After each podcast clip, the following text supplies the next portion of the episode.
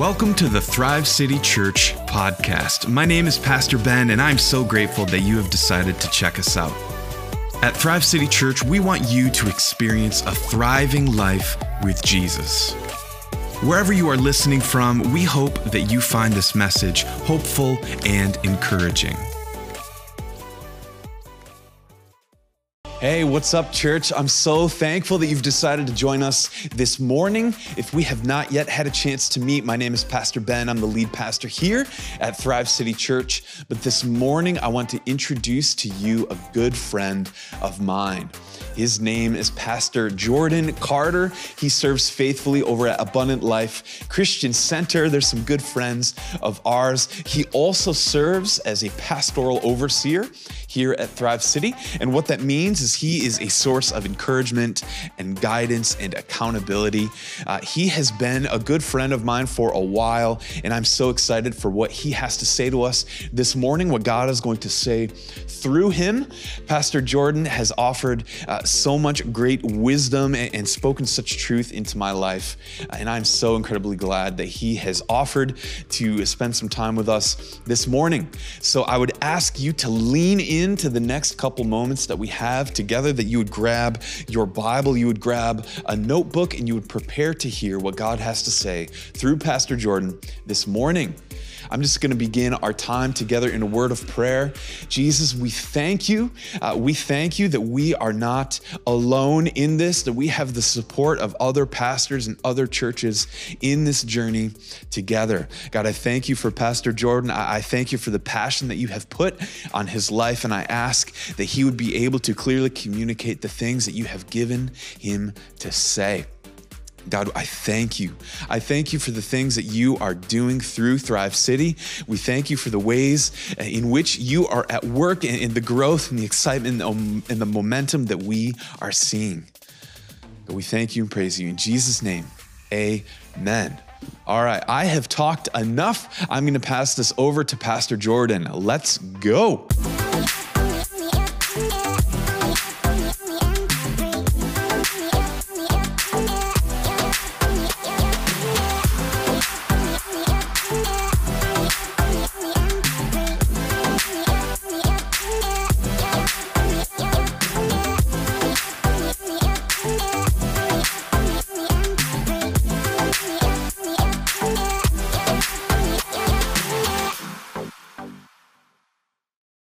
Hey, Thrive City Church. My name is Pastor Jordan Carter, and I am from Abundant Life Christian Center. And I am so honored to be here preaching to you guys this weekend.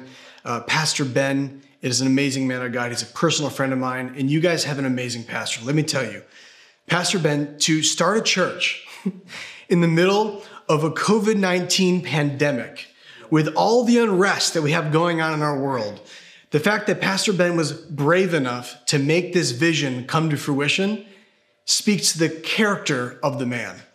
And the fact that not only that, but let's get personal. His wife, Tina, is pregnant with their first child. He's giving birth to two babies, two babies at the same time. Um, my dad's the pastor of Abundant Life, Pastor John, and I was born in a church plant. My dad had his first service in his living room with 10 people, and he preached from a microwave cart without any marketing or anything like that. And I was born the very next day. So, as the church has been raised, so have I. So, I know what it's like to be a part of a church plant. I know what it's like to be a part of something new that you're building something up. Now, I was little, but I remember the different buildings we went into, and this is a whole different kind of building because you are in your house watching with other people.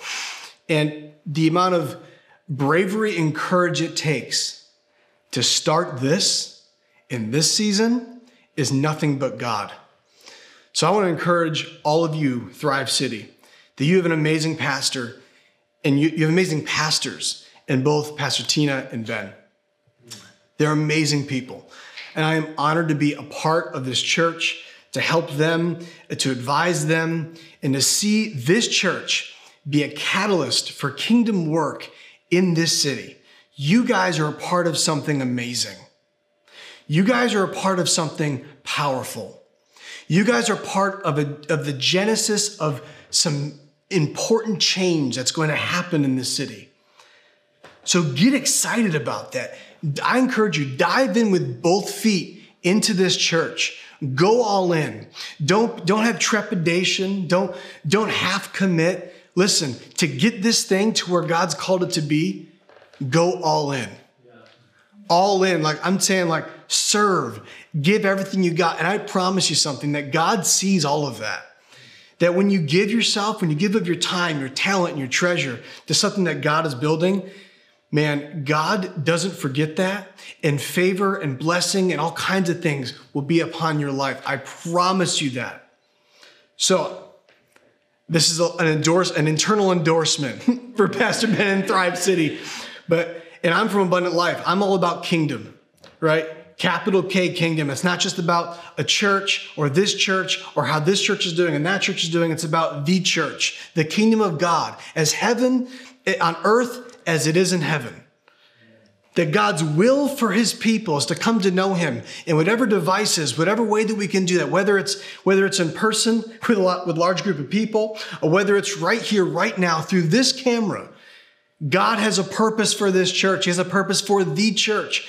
And we, we, we're always better together. You want to go fast, go alone. You want to go far, go together.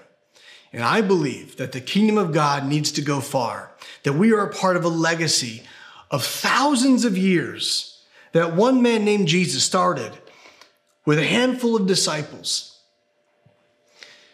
and that we are a part of this incredible legacy of, of love, of grace, of mercy, of redemption, of the abundant life that only comes through knowing Jesus. That we as people can thrive no matter the season if we but hold fast and put our anchor into the one thing that always remains steady the rock. And Jesus said, Upon this rock, the church, I will build my church. So put your faith in that, put your, put your hope in that, stand firm, build this place. Even in this crazy season. And that's what my message to you is about today. This message is called Qualities Needed for Trials. I wish I could come up with a fancier, more cool name, but I couldn't think of one. So this is what it is. That's exactly what I'm going to teach on. So, as I'm sure you are all experiencing, this season of life is unlike any I've experienced in my 30 years. I'm sure if you're older and you're older than me and you're watching this, that you, are that it may even be the same for you, that this may be something unprecedented. People are calling this uncharted. They're calling this uh, never before seen, never before experienced. People are trying new things. This has caused challenges uh, in so many different arenas of life, different than I think uh, that most people have ever experienced before because our mental capacities are challenged with all of the stresses of things happening all over the world. There's everything that's trying to call for our attention. There's, there's political unrest, there's economic unrest, there's a health crisis, a global pandemic that's causing unrest. There's, there's social unrest based on historical social justices that need to be met and need to be taken care of. All of these things are happening at once and they're coming to a head, and it's stressful. it's stressful. No matter where you are in your life right now, whether you work in the church, whether you work in business, whether you work anywhere, you're experiencing a level of stress that, that mankind as a whole, as a collective, may have not experienced in the same way before because the, it's a confluence of many different things all at one time.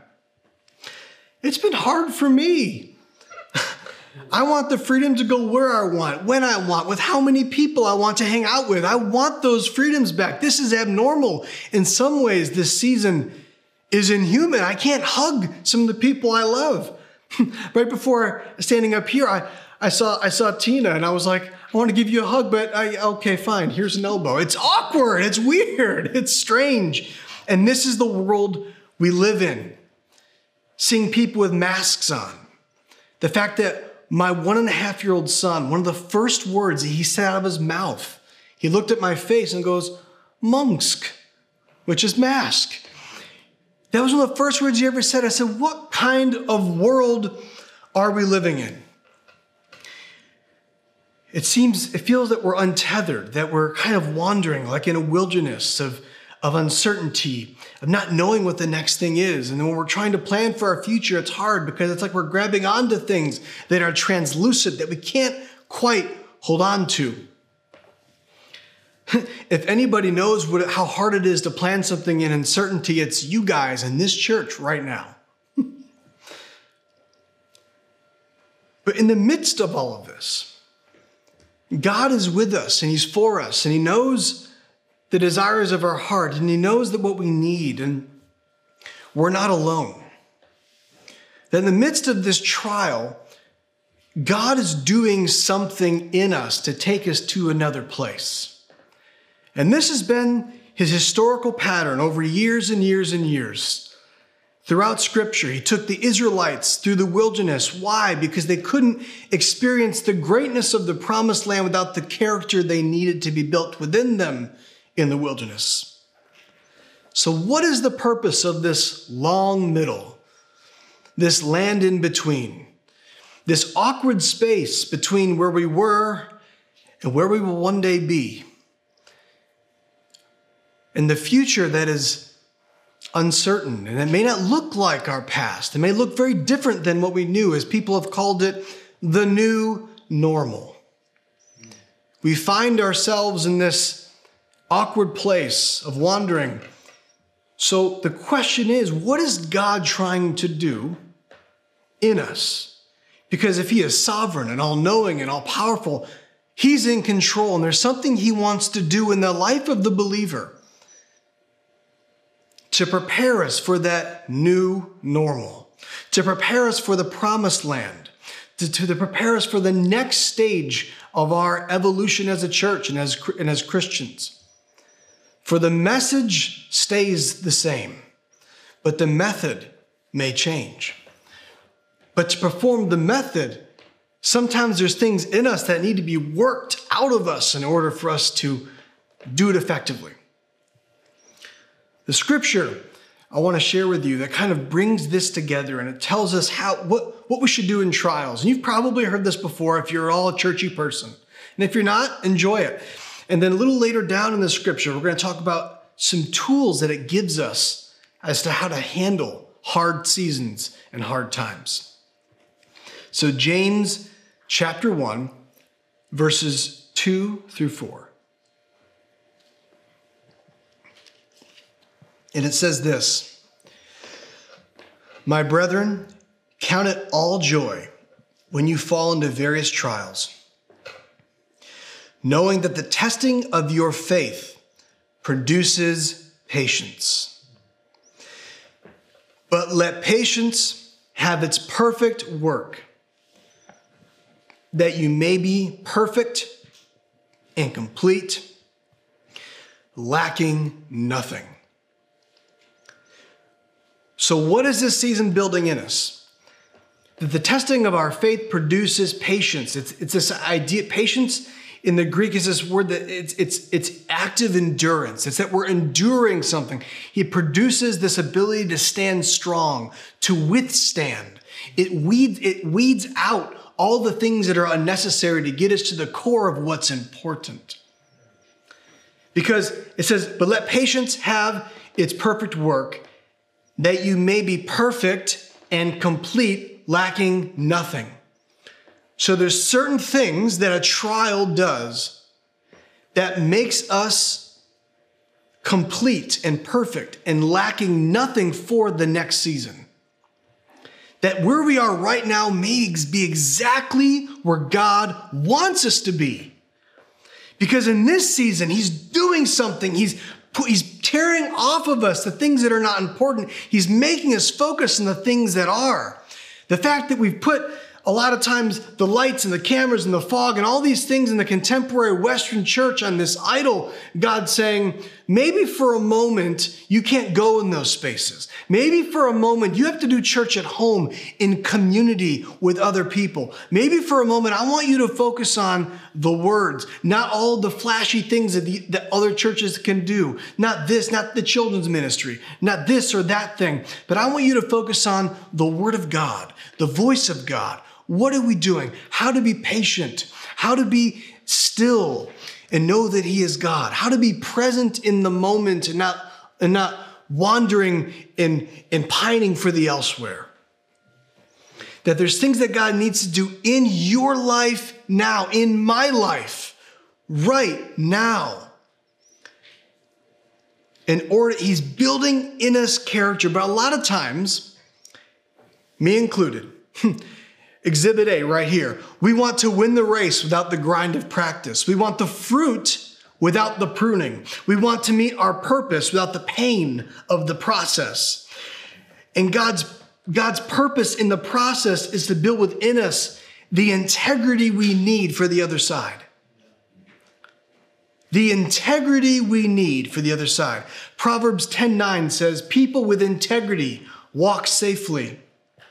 But those who follow crooked paths will be exposed. What will they be exposed to?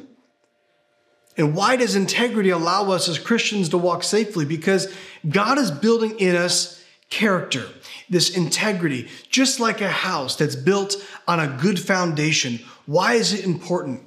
Because it allows it to withstand the demands of whatever reality it's facing. Integrity is the ability to meet the demands of reality.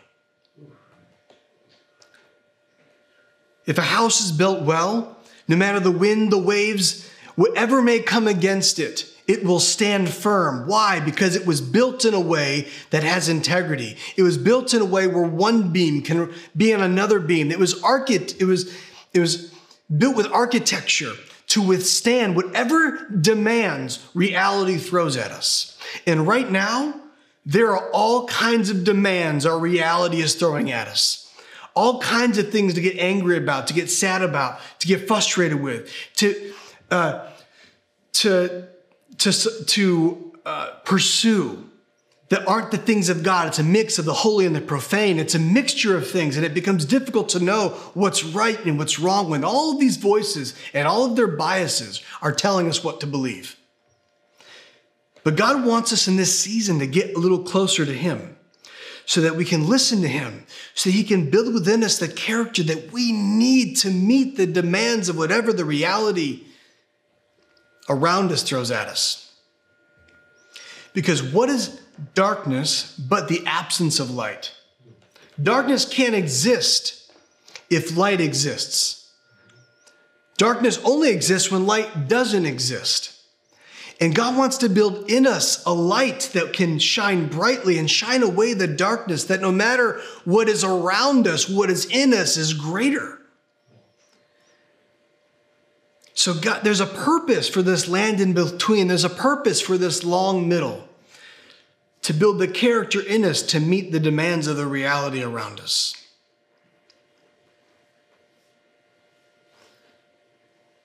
Because God has a purpose for you, He has a future for you.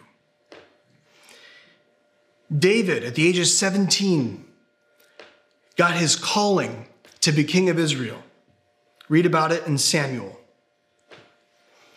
He didn't experience the throne until he was in his late 30s, early 40s. In the time in between, the promise and the purpose lived. He was a refugee. He was chased. He experienced highs and he experienced lows. He experienced depression. He was in a cave. Imagine that. From the time you were young, you were promised this purpose. Yet you find yourself in a moment, in a circumstance that looks nothing like the goodness that God promises us in Scripture. Hmm. when we hear the God say, Oh, God is good, and yet we're sitting in the midst of our own pain, feeling judged, feeling shame. In those cave moments that David might have been in, hiding as a refugee, Imagine his mindset in that moment. Imagine Paul in scripture, his mindset when he was found in the Philippian jail. God promised that he would deliver the gospel to all kinds of people and be a success, yet he found himself in jail, beaten with rods, not experiencing the goodness of God in that moment. Yet, God was doing something in him to prepare him for what his purpose and destiny was. The cave prepared David for the crown. And whatever cave you may be in in your life right now, whatever trial, count it joy, just as Paul did in that prison. In the book of Acts, when he sang, and the, and the light in him was greater than the darkness around him because he, a truth in him transcended the darkness around him. He put his anchor in a truth that was more relevant to him, that was more real to him than any reality that he was facing. That the truth that the God in him is bigger than the challenges around him. So, in the midst of his pain, where his feet were beaten with rods, he began to sing unto the Lord and begin to thank Him. And in that moment is when the jail opened up miraculously and he was able to walk out because the light in him was more powerful than the darkness around him. That in David's Psalms, when he writes, he writes about how hard this season is. He even said, God, have you abandoned me? But then he reminds himself and he, and he speaks words to the dark places of his heart. He says, But God, even though I'm here, I know that you are good, and I anchor myself. I put my character and my integrity in the one truth that transcends all of my circumstance that God is good even when times are bad.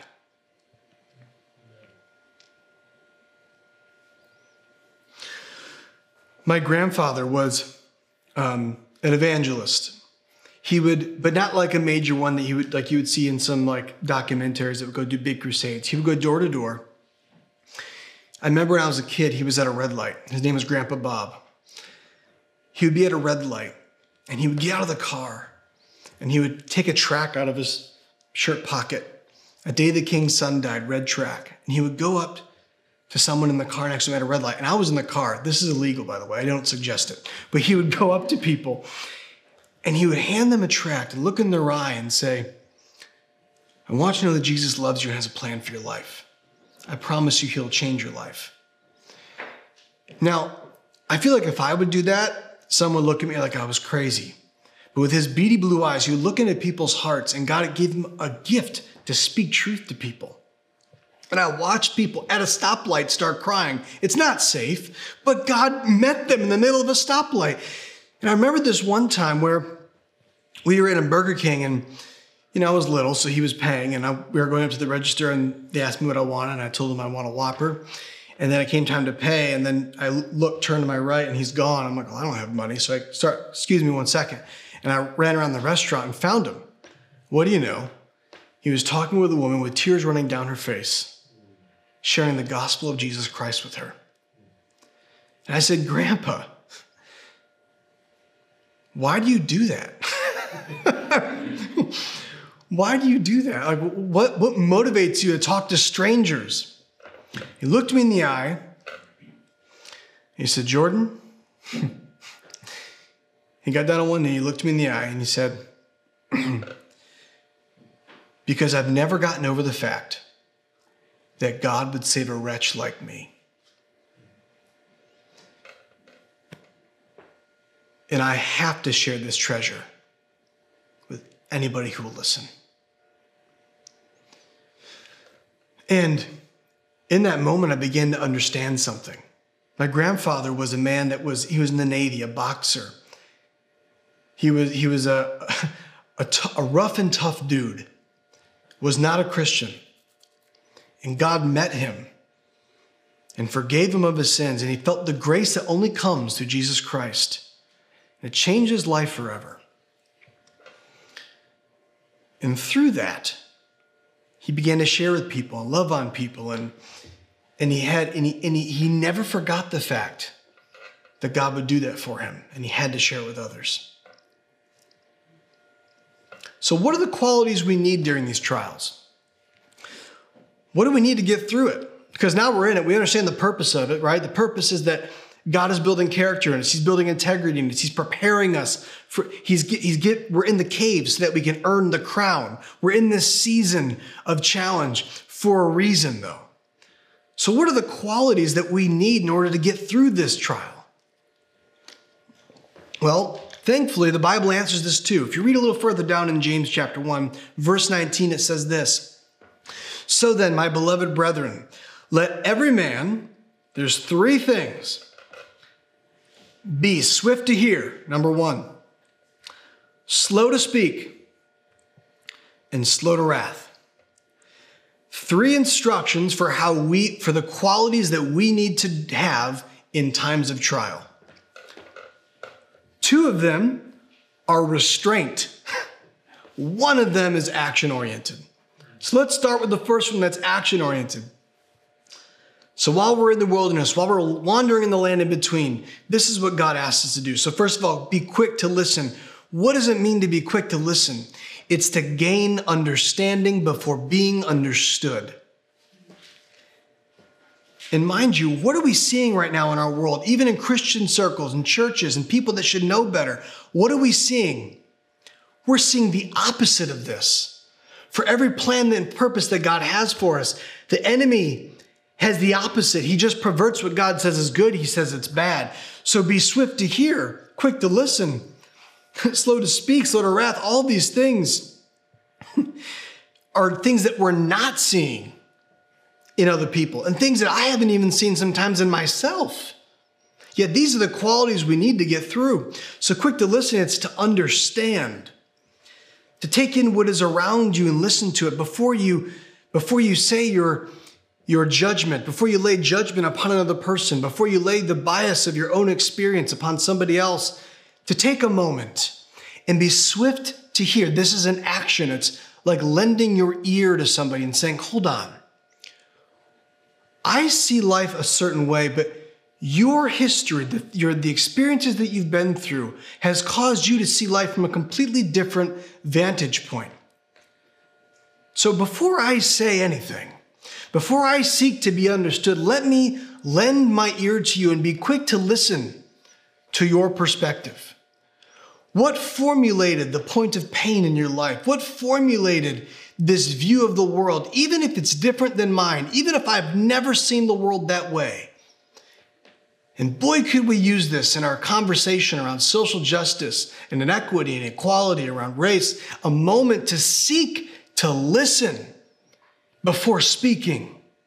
And mind you, this is the first instruction of the three to be swift to hear before we speak.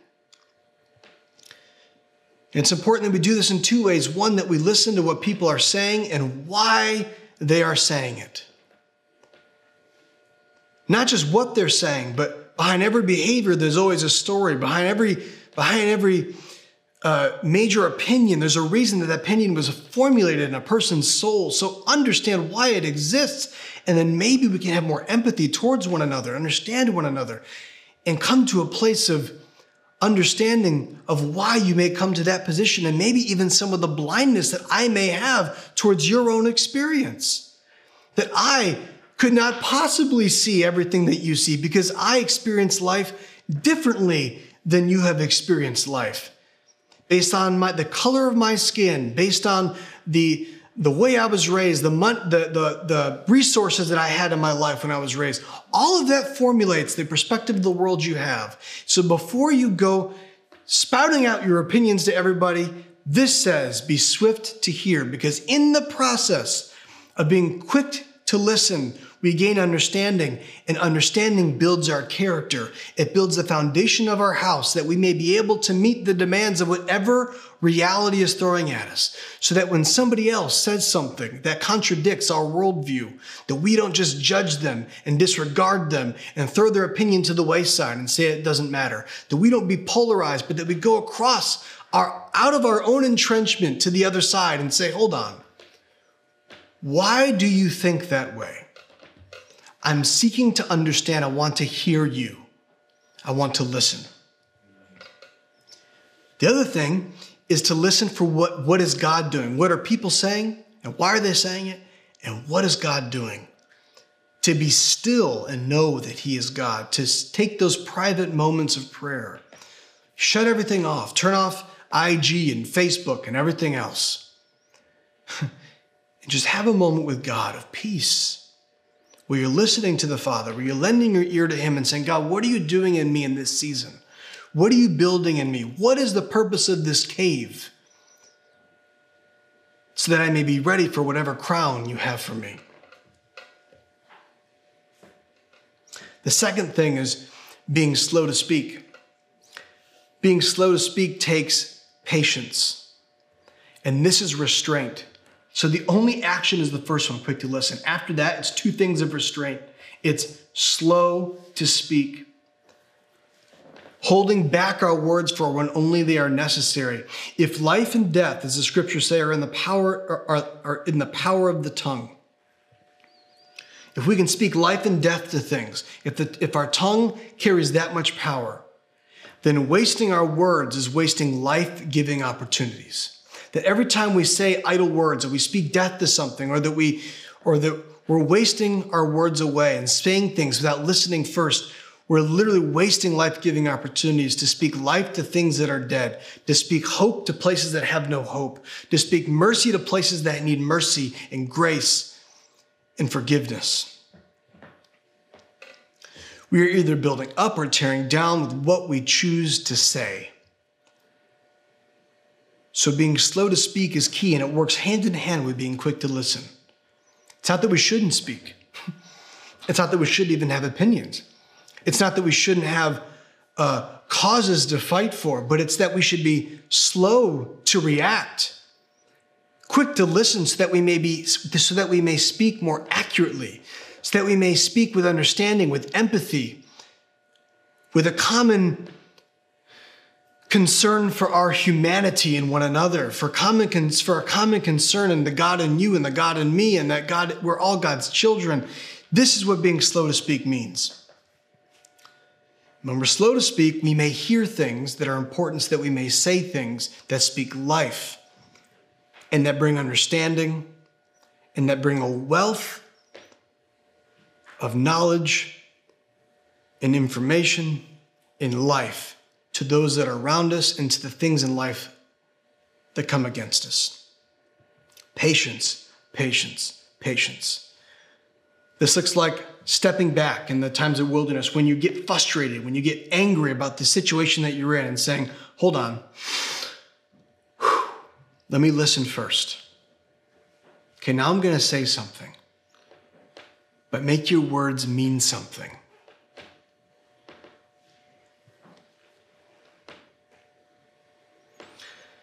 And then the third thing is slow to wrath. Wrath is a very extreme emotion. It's anger, it's frustration. So this is saying be slow to wrath, which means be slow to emotional highs and lows. So, how do we modulate our emotional highs and lows? Because this is challenging. We get angry sometimes, and that's okay. We get sad sometimes by the weight of the world around us. And you may be watching this right now. And some of the events in your life currently may have made you sad, may have made you maybe made that cloud of depression hang over your head. Maybe it's caused anxiety and sleeplessness in your nights. Maybe you've been angry because of injustice, because you see what's happening in others that it could happen to you. And maybe through some of your own experiences, you have experienced injustice and inequality and challenge and, and, and false judgment and assumptions being made about your character without ever getting to know who you are. And that's hard. It's hard to modulate that, to be slow to wrath, to be angry but sin not, as the scripture says. So, how do we do this? Well, first of all, when we have these emotions, it's important that we don't bury them. The answer is not to bury our emotions. Because the emotions that we bury, the pain that we bury, the shame that we bury, the anger that we bury, the sadness that we bury, does not remain buried and stagnant in the ground, but it toxifies the soil of our souls over time in life.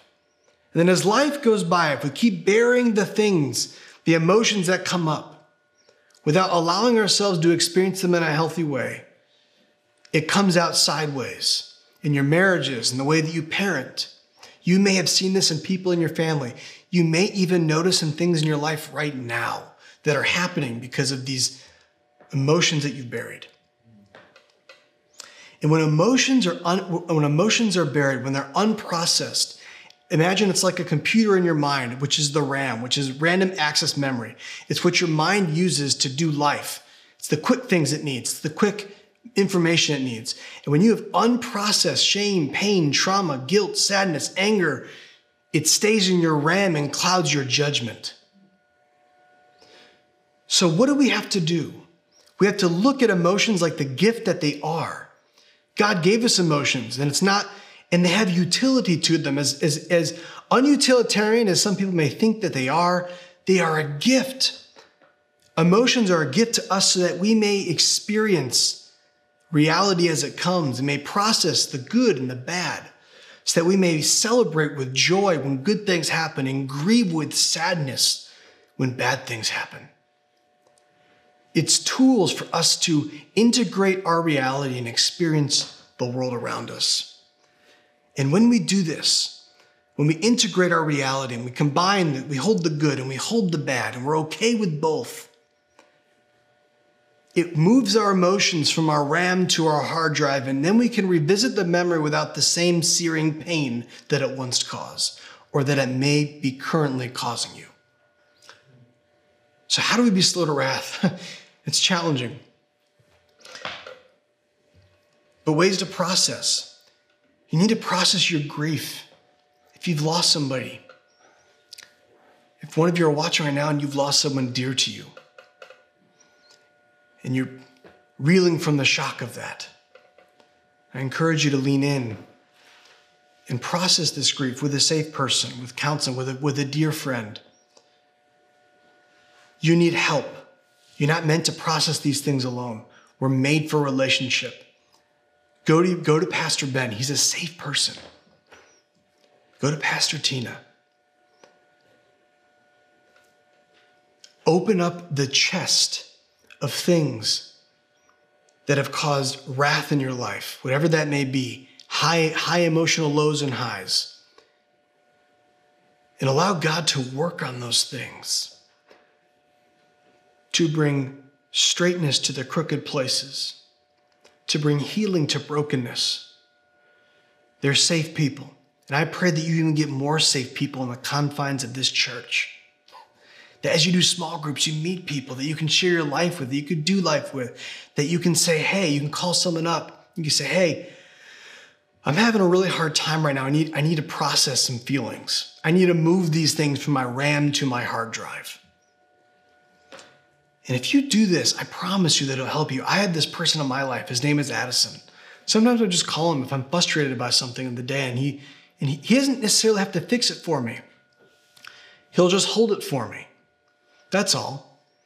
Sometimes you just need someone to hold those things. So that you may process them out loud, so you're not burying it, but you're exposing it so that it may work through you through your RAM into your hard drive so that you can live the most emotionally healthy and balanced life as possible. To use the gift of feelings as, as, a, as a mechanism and as a utility to process our reality.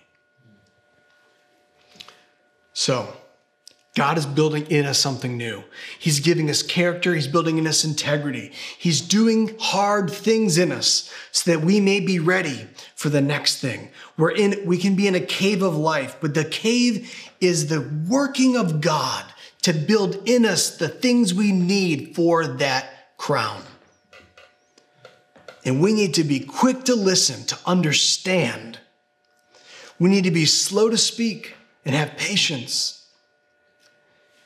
we need to be slow to wrath and attune to our own feelings and process them as they come so that we may be the most healthy version of ourselves, so that when that next season does come, that we can wear the weight of the crown with strength, with dignity, with courage, and with integrity. God is giving us in this season the integrity to meet the future demands of reality. So I encourage you, lean into it, be a part of it, hold on to it, and put your anchor in Jesus. Put your anchor in the local church. Put your anchor in God. Even if your circumstances demand all kinds of things of you, if they make you feel a certain way, center yourself in God.